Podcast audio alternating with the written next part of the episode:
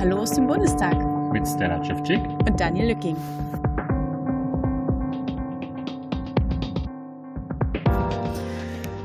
Und nicht zu vergessen, heute mit äh, Stellas Smartphone, weil wir ein kleines technisches Problem hatten und die SD-Karte abgeraucht ist, auf der sich normalerweise unser Podcast sammelt.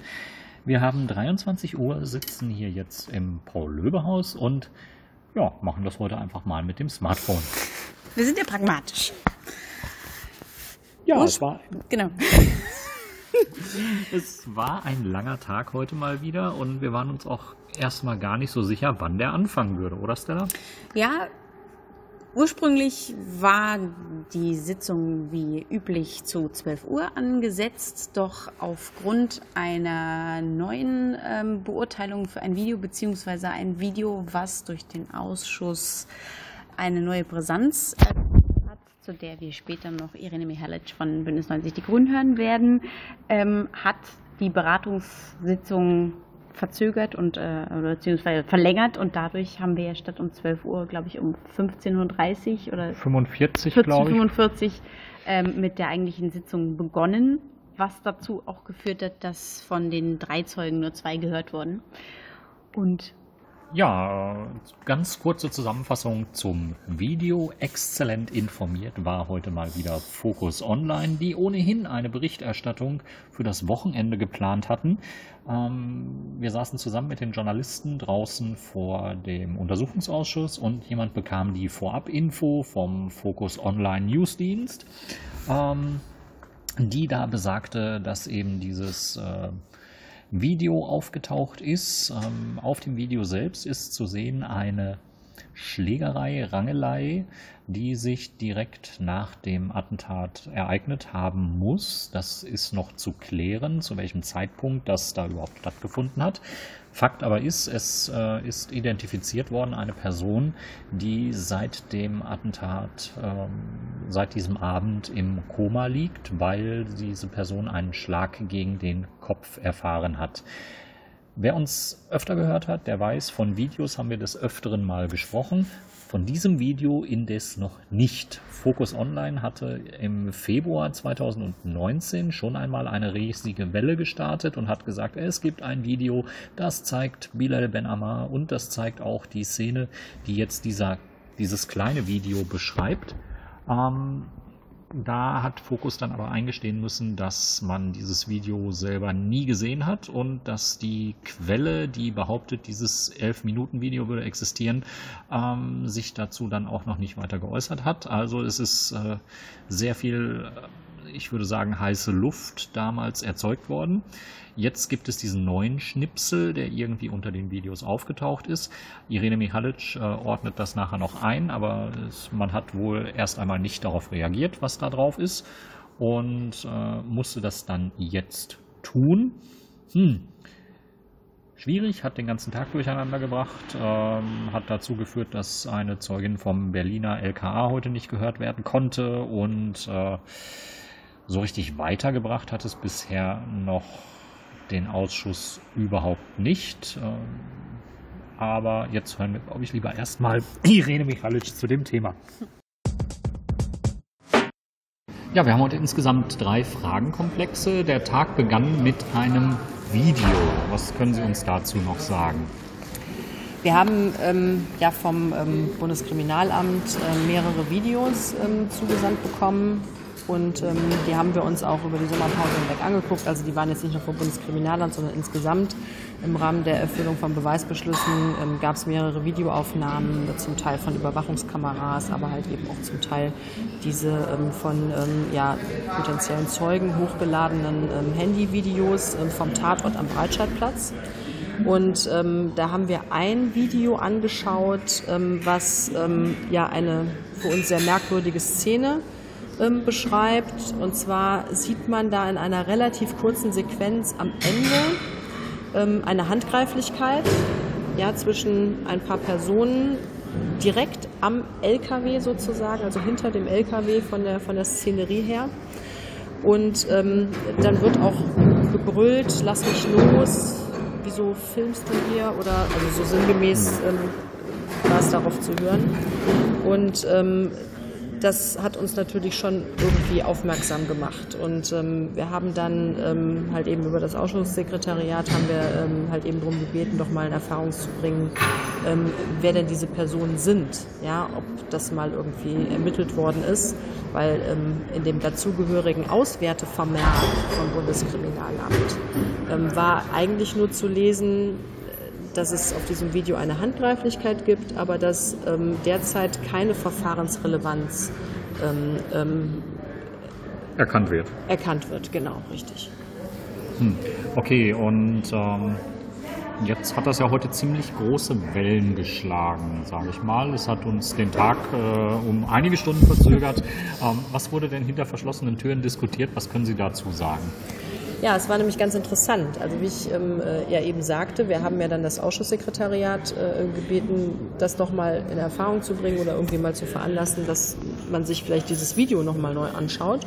Und äh, in der Beratungssitzung heute ähm, hat dann der Vertreter des Bundeskriminalamts mehr oder weniger beiläufig ähm, erwähnt, dass es sich ähm, bei einer dieser Personen, die darauf zu sehen sind, ähm, um einen Ersthelfer handelt, der beim Anschlag oder unmittelbar nach dem Anschlag ähm, so schwer verletzt worden ist, ähm, nach einer mutmaßlichen Prügelattacke, so genau weiß man das halt eben nicht, ähm, dass er halt eben bis heute im Koma liegt, schwer verletzt. Ja, und ähm, dieser Fall dieses Ersthelfers hat ja auch öffentlich sehr, sehr große Wellen geschlagen und ähm, da sind umfangreiche Untersuchungen angestellt worden, wie er sich diese schweren Verletzungen zugezogen hat ähm, und es sind auch Gutachten in Auftrag gegeben worden und alles Mögliche ist da getan worden. Und es stand dabei immer die Frage im Raum, ob Anis Amri möglicherweise ähm, Komplizen, Mittäter hatte, die vor Ort am Breitscheidplatz waren und ihm gewissermaßen den Fluchtweg freigeprügelt haben. Ja, und ähm, das halt eben dabei passiert ist. Aber das konnte man halt eben bis heute nicht genauer in Erfahrung bringen. Also man konnte es weder belegen noch bestätigen. Und ähm, jetzt sagt uns dieser BKA-Beamte heute in der Beratungssitzung, dass eine dieser Personen dieser, also dieser besagte Ersthelfer ist, das heißt, dieses Video beinhaltet einen ganz, ganz wichtigen Hinweis darauf, wie sich ähm, der Ersthelfer ähm, möglicherweise diese schweren Verletzungen zugezogen hat und ob das mit der Tat, mit dem Attentat in irgendeinem Zusammenhang steht. Und jetzt kommt der Skandal. Man hat dieses Video offensichtlich nicht anständig ausgewertet, sondern erst nachdem der Untersuchungsausschuss da den Hinweis nochmal gegeben hat. Und das heißt, das Video wurde jetzt, äh, oder auch der Zeuge, der das Video eingereicht hat, wurde jetzt erst kürzlich befragt, so wie zu vernehmen war. Und Focus Online hat sich ja auch schon dazu eingelassen, dass mit diesem Video jetzt quasi die Einzeltäter-These, von der man immer ausgegangen ist, noch unhaltbarer geworden ist. Ähm, ist das für Sie alles schon belegt oder ist das noch Gegenstand dessen, was man im Ausschuss jetzt noch beraten muss? Das müssen wir im Ausschuss noch beraten, weil wir ähm, sehen ja erstmal nur das, was auf diesem Video zu sehen ist. Ähm, wir kennen die Personen nicht, die darauf zu sehen sind und es ist auch alles wirklich sehr, sehr kurz. Also das ist eine Sequenz von vielleicht anderthalb Sekunden, wo diese, wo diese Szene halt eben zu sehen ist. Also wirklich sehr, sehr kurz und auch nicht wirklich deutlich, was man da wahrnimmt. Das heißt, ich würde Stand heute noch nicht so weit gehen und sagen, das war definitiv ein Komplize von Anis Amri, ähm, der da diesen Ersthelfer niedergeschlagen hat. Also man sieht auch nicht, wie er niedergeschlagen wird. Das alles ist darauf nicht zu erkennen. Aber umso schwerwiegender ist ja der Umstand, dass man diesem Video kurz nach der Tat keine Verfahrensrelevanz beimisst, also das nicht anständig auswertet, auch den, äh, denjenigen, der das Video hochgeladen hat, ja, also eingereicht hat beim BKA, ähm, dass man den auch fast drei Jahre lang, ja, seit dem Anschlag nicht befragt mhm. dazu, nicht als Zeugen vernimmt und ihn nicht fragt, was er denn noch gesehen hat, nachdem er seine Aufnahme gestoppt mhm. hat. Ja, und das alles macht man erst, ähm, nachdem der Untersuchungsausschuss da mal so einen Hinweis gibt. Und ähm, das BKA hat das vor sechs Tagen letzten Endes ähm, alles veranlasst mit einer, mit einer Stimmanalyse und ähm, mit Einzelbildern, ähm, die sie aus diesem Video extrahiert haben. Und dann ist auch ähm, der Zeuge vernommen worden, der das Video halt eben eingereicht hat, der es hochgeladen hat. Und ähm, also das heißt, das ist alles irgendwie noch überhaupt nicht hinreichend belegt. Und wir haben heute im Untersuchungsausschuss, nachdem wir diese ungeheuerliche Information bekommen haben, gesagt, ähm, dass jetzt die präsenten Zeugen des Bundeskriminalamts, die uns etwas zur Auswertung dieses Videos sagen können, ja und auch zu den Vorgängen dazu, jetzt heute im Untersuchungsausschuss in öffentlicher Beweisaufnahmesitzung vernommen werden. Das hat die Große Koalition abgelehnt ja, und hat äh, das damit begründet, dass wir das jetzt alles irgendwie nicht fristgerecht beantragt haben. Ja, wenn wir die Informationen erst heute bekommen haben, dann können wir es auch nicht fristgerecht beantragen. Wir hätten einvernehmlich den Fristverzicht erklären können. Das wollte die Große Koalition nicht. Und ähm, jetzt weiß ich auch, wie es um deren Aufklärungsinteresse bestellt ist, um das mal so deutlich zu sagen. Das heißt, wir haben jetzt erstmal einige Wochen der Berichterstattung über das Video vor uns und anschließend können Zeugen in den Untersuchungsausschuss kommen. Also auch da geht nochmal richtig viel Zeit ins Land. Und jetzt nach Irene Mihalic kommen wir zum ersten Zeugen. Das war Kriminalhauptkommissar Z vom LKA NRW. Und dieser war mit dem Phänomenbereich EK Ventum betraut, beziehungsweise gar nicht so betraut, wie wir im Laufe dieser Ausschusssitzung statt, äh, feststellten, nicht so betraut, wie wir gehofft hatten.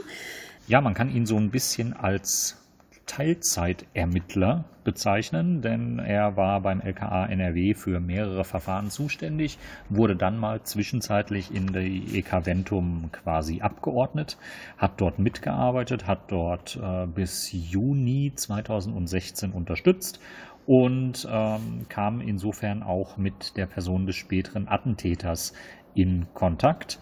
Aber ungefähr ab Juni 2016 war er dann aus dieser Thematik wieder raus und äh, ja, hat sich dann anderen äh, Inhalten zuwenden müssen. Er war dann in einer Ermittlungsgruppe tätig, die sich mit einem Anschlag auf einen Sikh-Tempel ähm, befasste. Ähm, ja, so richtig viel beisteuern, äh, Stella, du hast wieder sehr fleißig notiert. Ähm, konnte er aber aus, aus meiner Sicht nicht, oder? Nein, der Zeuge hatte nur gesagt, dass ihnen irgendwie relativ schnell klar war, dass sie den zukünftigen Attentäter oder den späteren Attentäter in dem Fall schnell von der Straße kriegen wollten, weil sie von dessen Gefährlichkeit hundertprozentig über, äh, überzeugt waren. Ähm, worauf sich aber diese Sicherheit stützte, beziehungsweise warum diese Sicherheit dann dazu nicht geführt hat, dass sie ihn aus dem Verkehr gezogen haben, das bleibt natürlich dann die Guten Abend. Guten Abend. Nacht. ähm, ja, warum das nicht dazu geführt hat, dass sie ihn irgendwie dingfest machen konnten, das ist, bleibt ja trotzdem die Frage. Ja, ich glaube, er hat es so ein bisschen versucht damit zu begründen, dass die Straftaten, die man dem späteren Attentäter zur Last legen konnte, keine richtige Relevanz entfaltet haben. Also es waren kleinkriminelle Delikte und man habe keinen Staatsanwalt mehr oder weniger gefunden, der bereit gewesen wäre, weitreichende äh, Maßnahmen zu treffen. Und äh, man ging, glaube ich, so hat er das ausgedrückt, auch in einem Bereich so weit, dass man den Delikt des Sozialbetruges. Ähm, der spätere Attentäter hat eben versucht, über mehrere Identitäten immer wieder Geld und Finanzierung zu bekommen aus staatlichen Geldern. Ähm, und dieses Delikt ist dann irgendwann recherchiert worden, mit einer relativ kleinen Summe, um die 3600 Euro, glaube ich, beziffert worden. Und man hat das aber dem äh, zuständigen Staatsanwalt für politische Delikte vorgelegt und hat gehofft, mit, einer, mit einem entsprechenden Hinweis den Staatsanwalt dazu veranlassen zu können, ähm, härter tätig zu werden und auch die Abschiebung einzuleiten. Ähm, Zeuge Z hat äh, uns auch darüber berichtet, dass es im Raum stand, ein Abschiebeverfahren nach Paragraph 58 durchzuführen und dass 58a. man 58a genau und äh, dass man dieses Verfahren dann aber irgendwann auf Geheiß des Innenministeriums abgebrochen hätte, weil es nicht aussichtsreich gewesen sei. Ähm, also ich glaube, was man von dem Zeugen heute mitnehmen muss, ist dass das Innenministerium schon sehr früh mit Themen wie Abschiebung im Fall des späteren Attentäters zu tun gehabt haben muss. So klang das heute bei Zeuge Z. Ähm, und äh, dazu ist es dann aber irgendwie nicht gekommen. Ähm, sowohl Zeuge Z als auch der spätere Zeuge E haben uns heute mit den Details, die sie geliefert haben, eigentlich nochmal ein Bild, glaube ich, vervollständigt, dass es eben eine Dauerbearbeitung bei dem Fall des späteren Attentäters gegeben hat und äh, dass man jetzt nicht wirklich davon ausgehen kann, dass äh, er zwischenzeitlich in der Gefährdung ähm, so grundlegend anders wahrgenommen wurde, dass man sagen kann, okay, den konnten wir guten Gewissens äh, ziehen lassen, von dem ging keine Gefahr mehr aus. Es wurde auch diskutiert, der Eintrag in die Antiterrordatei, mhm. der vom LKA NRW betrieben worden ist und wo es, glaube ich, zunächst wenig Unterstützung gab. Ähm, es war wieder beeindruckend zu sehen aus meiner Warte, wie viel doch an diesem späteren Attentäter gearbeitet wurde und ähm, was aber letztendlich nie zu einem Ergebnis geführt hat, dass man ihn festgesetzt hat. Ja, und äh, nebenbei lieferte dann äh, Zeuge Z noch einen Bezug zu unserem Podcast, beziehungsweise zu äh, der Arbeit, die wir hier machen, beziehungsweise zu den Artikeln, die ich äh, verfasst habe. Ähm, dieser Blogger. Dieser Blogger, ja. Ähm, wir hatten im März eine Aussage, bei der der Name, der volle Klarname des äh, zweiten Zeugen des Tages gefallen ist. Und äh, Herr Z bekundete sein deutliches Missfallen äh, heute in der Sitzung. Und äh, falls Menschen aus dem LKA äh, NRW heute zuhören hier im Podcast, ähm, dann drösel ich das nochmal an dieser Stelle kurz auf. Der Name von Herrn E. Punkt, wie er heute genannt worden ist, ähm, fiel in einer öffentlichen Sitzung. Am 14. März dieses Jahres.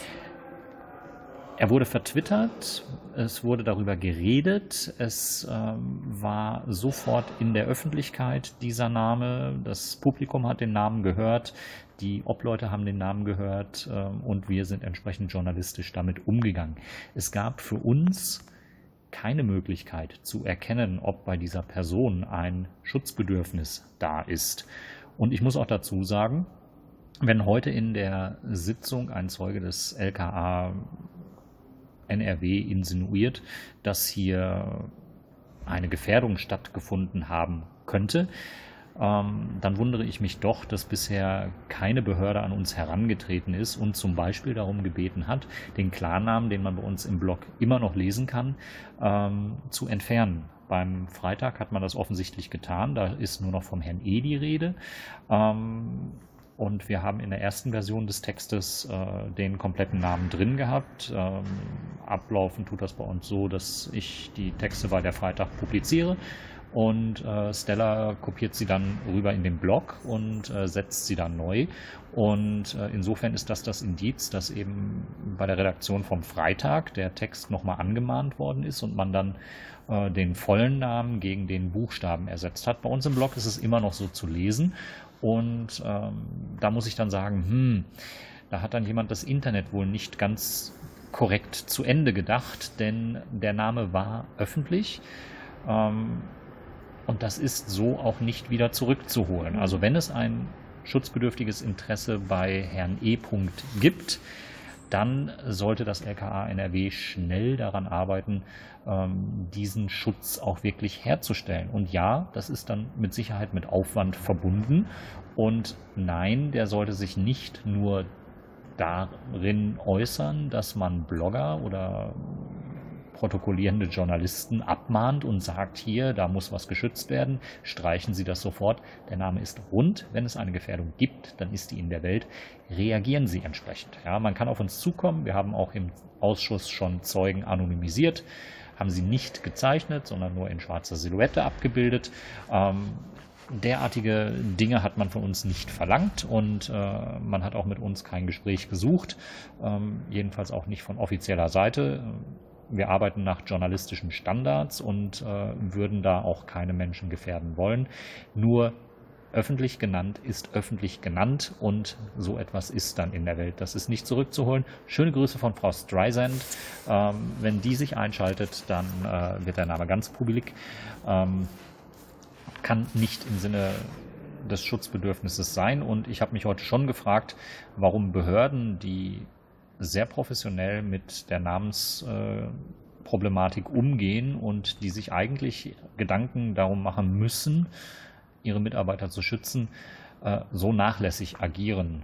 Ja, Im Gespräch äh, mit jemandem aus dem Ausschusssekretariat äh, bekam ich dann signalisiert, naja, äh, da gibt es nicht unbedingt eine Zusammenarbeit zwischen dem Innenministerium und äh, einer Landesbehörde wie einem LKA.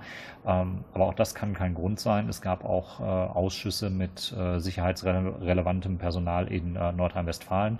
Auch da hätte man entsprechend ähm, agieren können. Und ja, da ist das Kind jetzt in den Brunnen gefallen, aber es liegt dort und es ist da nicht mehr rauszuholen und es ist auch nicht durch Löschung rauszuholen. Langer Exkurs und jetzt eigentlich. Dann kommen wir doch jetzt mal zu dem Zeugen E. Genau, Einfach. zum Zeugen E. Zu Herrn Zeugen E, Kriminaloberkommissar E, auch vom LK NRW. Und er war Sachbearbeiter in der EK Ventum. Der Zeuge begann im Streifendienst und kam im Juli 2015 zum LKA und wenige Monate später, im September 2015, kam er schon in der EK Ventum zum Einsatz. Und über seinen Einsatz in der EK Ventum haben wir jetzt auch nochmal mit Irene Mihalic gesprochen, die äh, ganz konkret auch Fragen zu seinem Werdegang hatte in der Sitzung. Zur Zeugenaussage des letzten Zeugen. Er trat ja relativ selbstbewusst auf, hat teilweise aber auch sehr wortreich äh, nichts gesagt und äh, hat dann auch so bei Erinnerungsfragen dann plötzlich einen äh, Mitbewohner des späteren Attentäters in einer geflüchteten Unterkunft auch noch als äh, zugehörig zu islamistischen Netzwerken äh, irgendwie eingeordnet. Ähm, Sie hatten auch äh, sehr intensiv gefragt, wie er so schnell Karriere im LKA äh, machen konnte, vor allen Dingen in einem Bereich, der eigentlich sehr viel Ausbildung erfordert, nämlich mit äh, islamistischem Terrorismus. Ähm, er hat das mit Eigeninteresse und seiner Herkunft begründet. War das für Sie glaubwürdig? Ja, das war für mich glaubwürdig. Also ich habe auch ähm, eigentlich gar nicht in Frage stellen wollen, dass er so schnell im LKA Karriere gemacht hat. Also es gibt zielstrebige, zielstrebige Beamte, die ähm, schon unmittelbar nach dem Studium sich für einen solchen Job interessieren und dann auch alles daran setzen, ins LKA zu kommen. So einer ist er offensichtlich gewesen. Was mich dann aber schon überrascht hat, ist, dass er und das will ich jetzt gar nicht irgendwie ihm negativ zur Last legen, dass er offensichtlich ohne jegliche Erfahrung als Kriminalbeamter, als Ermittler ähm, schon gar nicht über Erfahrung verfügend in diesem speziellen Phänomenbereich, ähm, dann in der EK Ventum sozusagen alleine eigenständig, selbstständig auf die Bearbeitung wichtiger Hinweise angesetzt wird. Also das war etwas, was für mich ähm, ja eine interessante Information war, weil ich hätte jetzt vermutet, wenn ähm, ein junger Kriminalkommissar äh, praktisch gerade ähm, aus dem Streifendienst entlassen ähm, zum LKA kommt ähm, und vorher noch nie im Kriminalbereich irgendwie gearbeitet hat als Ermittler, ähm, dass er dann vielleicht auch einen erfahrenen Kollegen irgendwie zur Seite gestellt bekommt, ähm, äh, der ihm gewissermaßen das Laufen beibringt, ja, also in so einem wichtigen Komplex. Und ähm, das hat offensichtlich nicht stattgefunden. Und deswegen habe ich mich halt eben dafür interessiert, mit welchen Aufgaben war er eigentlich konkret betraut, was hat er denn da gemacht und welche Dinge hat er eigeninitiativ veranlasst. Der Kollege von der SPD, Mahmoud Özdemir, hat ihn ja auch danach gefragt, wie er diese Internetrecherchen durchgeführt hat und ähm, warum er zum Beispiel ähm, gewisse Begrifflichkeiten, die ihm jetzt nicht geläufig waren, nochmal irgendwie überprüft hat. Der Zeuge hat dann geantwortet, er hat sich aufs Wesentliche konzentriert. Ja, woher will er denn wissen, was wesentlich ist, wenn er ganz praktisch, und das soll jetzt nicht despektierlich klingen, keine Ahnung von islamistischem Terrorismus hat. Ja? Also da hätte ich halt eben schon erwartet, ähm, dass er aufgrund seiner mangelnden Erfahrung vielleicht dann auch nochmal ähm, bei älteren Kollegen oder erfahrenen Kollegen Rat sucht ja, und sich da halt eben auch unterstützen lässt. Um, ähm, zu den beiden Zeugen heute noch des Tages, äh, beide vom LKA in Nordrhein-Westfalen. Ähm, ich fand es spannend, dass äh, jetzt sehr deutlich und eindeutig von einem Netzwerk an Tätern oder Unterstützern äh, rund um den späteren Attentäter geredet worden ist. Wie ordnen Sie das ein? Ich fand das auch sehr interessant, ja, dass ähm, ein, ein, Polizist, ein Ermittler ähm, in diesem ganzen Kontext äh, von einem Netzwerk spricht. Das ist wirklich was Neues für uns, weil man hat uns ja im Untersuchungsausschuss immer lange erklärt, warum der Begriff Netzwerk so völlig unjuristisch ist und auch nicht im polizeilichen Sprachgebrauch vorkommt und warum das eine Erfindung des Untersuchungsausschusses ist. Ähm, und ähm, das haben wir jetzt heute einmal anders gehört. Ähm, ich fand es interessant, ob sich daraus jetzt am Ende wirklich neue Bewertungen für unseren Fall ergeben. Das muss man jetzt mal sehen. Wir werten die Zeugenaussage natürlich noch aus. Und ja, dann sehen wir, ob wir tatsächlich auch relevante neue Informationen bekommen haben heute. Der zweite Zeuge vom LKA ähm, wurde heute auch von Konstantin von Notz sehr intensiv befragt, ab welchem Zeitpunkt er denn vom späteren oder vom Attentäter selbst wusste, also die Person kannte. Er hatte in den Jahren 2015 und 2016 äh, schon sehr viel zu dieser Person bearbeitet und er gab jetzt an, dass er bereits am Morgen, noch vor dem äh, Sonnenaufgang, vom, von der Person des Attentäters gewusst hat. Und äh, der Name selbst ging ja erst am Nachmittag äh, in die Presse. Ähm, wie wirkt das auf Sie? Auch das fand ich äh, sehr überraschend, auch weil der Zeuge jetzt nicht wirklich erklären konnte, ähm, woher er die Information hat, wer ihm das gesagt hat. Ähm, ja, und das fand ich auch persönlich sehr, sehr erstaunlich weil ähm, wenn er sozusagen abends ähm, bei der Tagesschau sitzend ja schon irgendwie gedacht hat, oh Gott, hoffentlich war das nicht der Amri und wenige Stunden später erfährt er dann, das war der Amri, ähm, dass er sich dann nicht mehr an die Situation mhm. erinnert, wer ihm das gesagt hat und ob er das jetzt ähm, keine Ahnung, auf Twitter gelesen hat, ja, oder ob er das ähm, ähm, von, von der Polizei erfahren hat und wenn ja, von welcher Polizei eigentlich und so. Also das konnte er uns ja alles nicht beantworten. Das fand ich schon sehr erstaunlich. Ähm, und es ist natürlich für uns eine ganz, ganz wichtige Frage, wann der Name Amri oder wann seine Identität ja, ähm, das erste Mal irgendwie öffentlich verbreitet worden ist. Es gibt ja immer noch diesen, diesen Tweet von, von Lutz Bachmann, der mhm. da im Raum steht ähm, der halt eben auch sehr früh, noch bevor die Identität von Amri überhaupt feststand, äh, getwittert hat, ein tunesischer Moslem hat diesen Anschlag begangen. Ich glaube am Tatabend selbst noch so Richtig. irgendwie um 22 Uhr rum. Ja, ganz genau, ganz genau. Also wirklich zu einem Zeitpunkt, wo das zumindest nach offiziellen Angaben noch niemand irgendwie gewusst hat, dass ähm, Anis Amri diese Tat begangen hat. Und äh, alle Welt hat ja noch nach einem, nach einem Pakistani gesucht, beziehungsweise hat gedacht, es war ein, äh, jemand aus Pakistan. Es gab ja einen, erst einen anderen Tatverdächtigen, ne, wo sich dann herausgestellt hat, der war es nicht. Und ähm, das sind natürlich alles Vorgänge, ähm, die uns im Untersuchungsausschuss dazu veranlassen, wirklich haarklein nachzuhalten, wer hat eigentlich wann welche Informationen bekommen, wann ist sozusagen, welche Feststellung getroffen worden, was die Identität des Attentäters betrifft, einfach damit man das in einer ja wirklich minutiösen, so wichtig ist es ja, mhm. einfach damit man das in einer solchen minutiösen Chronologie auch mal hintereinander legen kann, weil nur dann ergibt sich ja wirklich ein schlüssiges Bild, wer wann was gewusst hat. Und den größten Widerspruch gab es ja dann in seiner Aussage, als es um die Zeugenaussage des ähm, Polizei, ähm, ja, des ähm, Beamten vom polizeilichen Staatsschutz in Krefeld, des Herrn B., ging. Ähm, der Herr B. hat einen Anruf erhalten, angeblich vom Herrn E. aus der dem. D. Der Herr D. Äh, der Herr D. war das. Genau. D. Ach, D, B.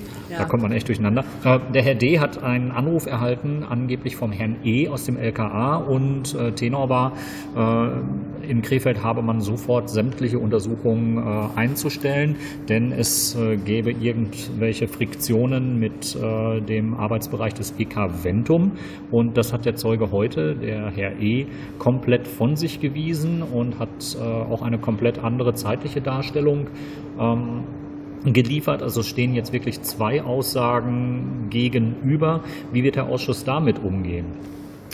Ja, das war für uns natürlich auch nochmal überraschend, ähm, beziehungsweise eigentlich haben wir es geahnt, weil ähm, der Zeuge E hat ähm, das auch vor dem Untersuchungsausschuss in Nordrhein-Westfalen abgestritten, dass es diesen Anruf gab, ja, und äh, beziehungsweise dass er bei diesem Anruf ähm, so eine Veranlassung äh, getätigt hat, ja, und ähm, aber ich habe halt eben gehofft, dass wenn wir ihn mit den Aussagen des Kollegen D konfrontieren, dass er dann vielleicht noch mal eine andere Erinnerung an den Fall hat oder vielleicht überlegt und denkt, ach, da gab es ja noch einen zweiten Anruf und äh, so. Hm. Ähm, Das hat nicht stattgefunden. Ähm, wir haben jetzt im Untersuchungsausschuss noch nicht ähm, einvernehmlich geklärt, wie wir damit umgehen würden. Aber ich würde jetzt mal sagen, das Naheliegendste ist, beide Beamte noch mal hier vor dem Untersuchungsausschuss als Zeugen zu laden und sie mal gegenüberzustellen. Ich habe dem Zeugen ja die Frage gestellt, wenn er sowas in der Zeitung liest oder mitbekommt, dass der Kollege D solche Dinge über ihn behauptet, ähm, warum er dann nicht mal zum Telefonhörer gegriffen hat und ihn einfach mal angerufen hat und, und fragt, wieso erzählst du so ein Mist, in Anführungszeichen. Ja, habe ich doch gar nicht gemacht, was ist da los? Ähm, das hat er nicht getan hält, hält das auch nicht für eine gute Idee. Gut, kann man jetzt geteilter Meinung sein, will ich ihm ja auch gar nicht ankreiden. Ähm, aber das würde mich halt eben schon mal interessieren, welche Aussage wir am Ende haben, wenn beide als Zeugen nebeneinander sitzen im Untersuchungsausschuss und man sie mit ihren widersprüchlichen Aussagen konfrontiert. Ja, das hatten wir im Untersuchungsausschuss auch noch nicht, dass zwei Zeugen gleichzeitig gehört worden sind und gleichzeitig zum selben Sachverhalt aus sagen hätten müssen.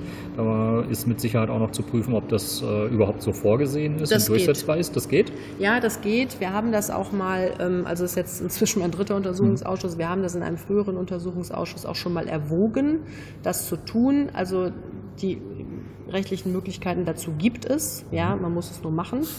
Und ähm, deswegen, also ich würde es prinzipiell erstmal für eine gute Idee halten, weil es würde jetzt auch aus meiner Sicht nichts bringen, beide nochmal als Zeugen zu laden und sie dann abwechselnd nochmal dasselbe zu fragen und dann lösen wir diesen Widerspruch nie auf.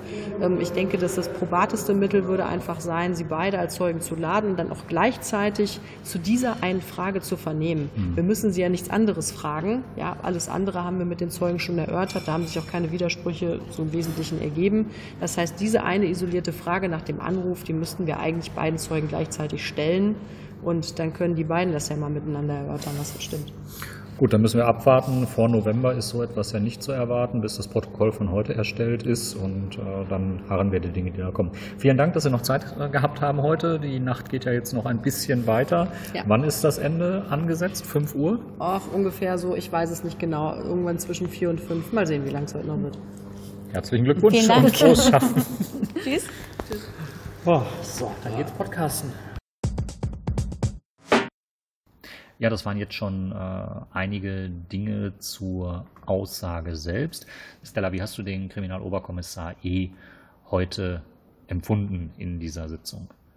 Also nach meinem Empfinden hat der Zeuge eine Wendung durchgemacht. Also am Anfang also deutlich ähm, ja, ein sehr dominantes Erscheinen gehabt. Ähm, war auch irgendwie so sehr, sehr jugendlich dynamisch, was man sonst von den Zeugen eher nicht so hat. Ähm, war auch mal ein anderes Gesicht zu zeichnen, definitiv.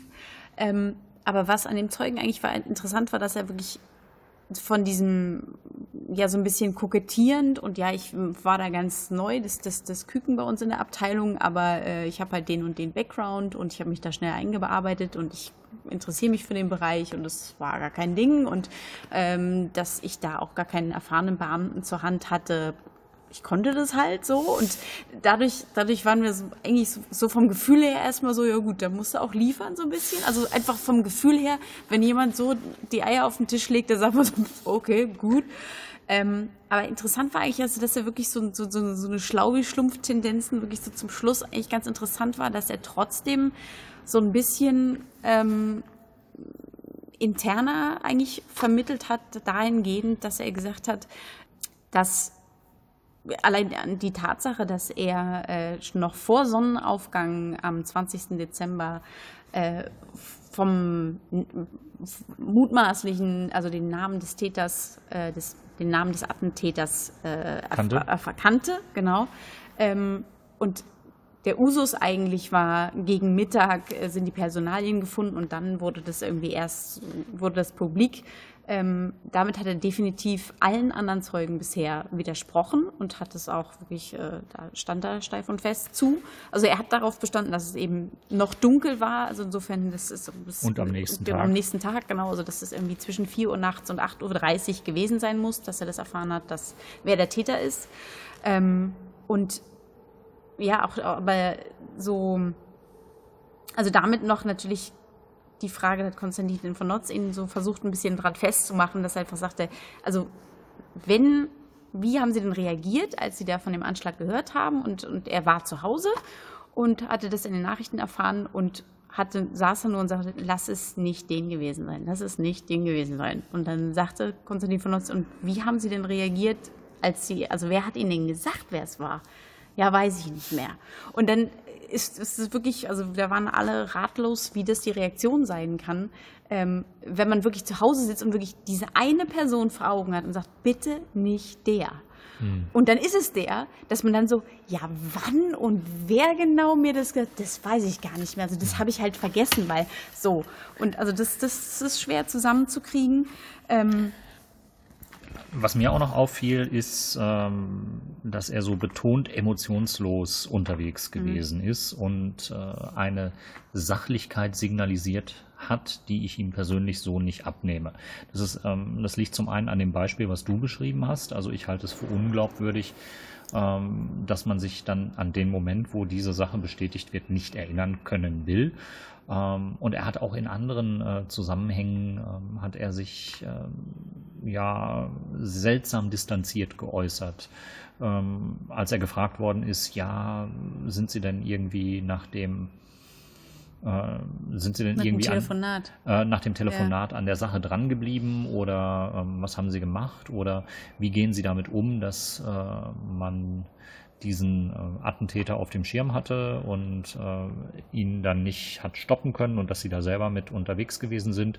Da hat er völlig distanziert äh, gesagt, ja, äh, er habe alles an dem Fall getan, was er habe tun können und äh, die weitere Bearbeitung und weitere Einstellung Schätzung hätte den Beamten darüber ähm, oblegen und äh, das habe er weder einzuordnen noch zu bewerten. Mhm. Also er war quasi in seiner Aussage ein Musterbeamter, der wirklich nur seinen eigenen Aufgabenbereich wahrnimmt und alles andere ausblendet, mhm.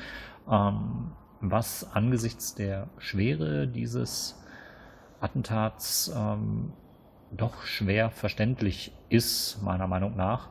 Und ähm, klar, es gibt Menschen, die können sich äh, so abkoppeln emotional, um innerhalb von so einer Hierarchie zu funktionieren.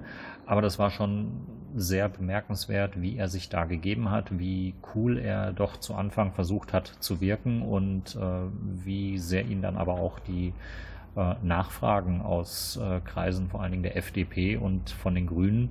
Ähm, die Linksfraktion hat auch gefragt, aber heute haben sehr stark äh, FDP und Grüne gebohrt, wie sehr ihn diese Fragen dann doch unter Druck gesetzt haben. Also er war förmlich genervt von dem handschriftlichen Vermerk, der äh, zu dem Telefonat entstanden ist, als der dann zum dritten Mal ähm, nachgefragt wurde. Und ähm, ich weiß nicht, ob das Ausbildungsmodul Vernehmungstechniken noch nicht da gewesen ist. Ähm, falls ja, sollte er da vielleicht nochmal nachlesen ähm, und äh, könnte dann wieder so cool reagieren, wie er das zu Anfang getan hat. Ähm, ich kann mir vorstellen, wie viel Druck auf einen Menschen lastet, der mit dieser Art von Informationen tagtäglich umgehen muss. Ähm, und kann mir auch vorstellen, dass es diese Distanz irgendwie braucht. Ähm, insofern will ich da auch quasi nicht anfeinden. Ähm, dennoch, äh, mir ging die Distanz eine gehörige Spur zu weit. Und ähm, jetzt bin ich gespannt darauf, was wirklich passiert und ob der Ausschuss es wirklich hinbekommt, ihn mit dem Zeugen B äh, gegenüberzustellen. D. D. Warum komme ich immer auf B? Ihn mit dem Zeugen D gegenüberzustellen.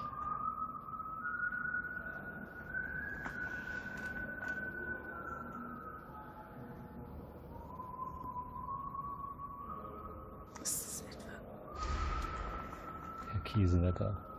Das ist Herr Kiesewetter. Ja. So, und an dieser Stelle noch ein Gruß an den Abgeordneten Roderich Kiesewetter, der im Hintergrund gerade pfeifend vorbeizieht und die Hallen des Paul-Löbe-Hauses mit einem wie auch immer gearteten Lied erfüllt. Wir stellen das gerne als Rohaufnahme zur Verfügung und dann können wir den Liedgutanteil mal prüfen, was denn dort gepfiffen wird. Ähm, vielleicht bekommt das ja jemand mit. arbeiten unter erschwerten parlamentarischen Bedingungen. Ach ja, parlamentarische Bedingungen.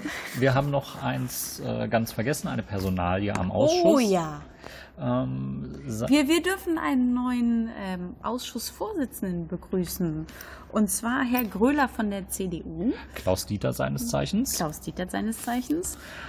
Der auch ähm, erst ziemlich spät im Ausschuss als sich als solchen vorstellte. Zuvor hatte ihn Mahmoud Özdemir als Stellvertreter vertreten.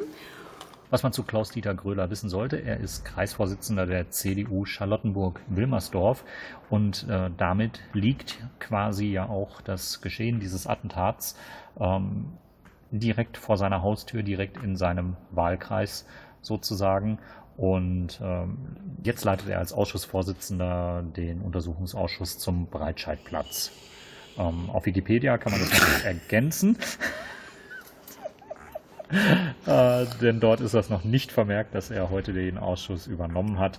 Aber ich bin mir sicher, jemand von euch wird da noch tätig werden. Ich schaffe das heute Abend um diese Uhrzeit allerdings nicht mehr. Dann sind wir für heute durch und der nächste Ausschuss ist am 17.10. Start wahrscheinlich wieder 12 Uhr. Und das heißt, ihr hört uns wieder am 18.10. Und bis dahin, gute Nacht aus dem Bundestag. Gute Nacht. 23.26 Uhr.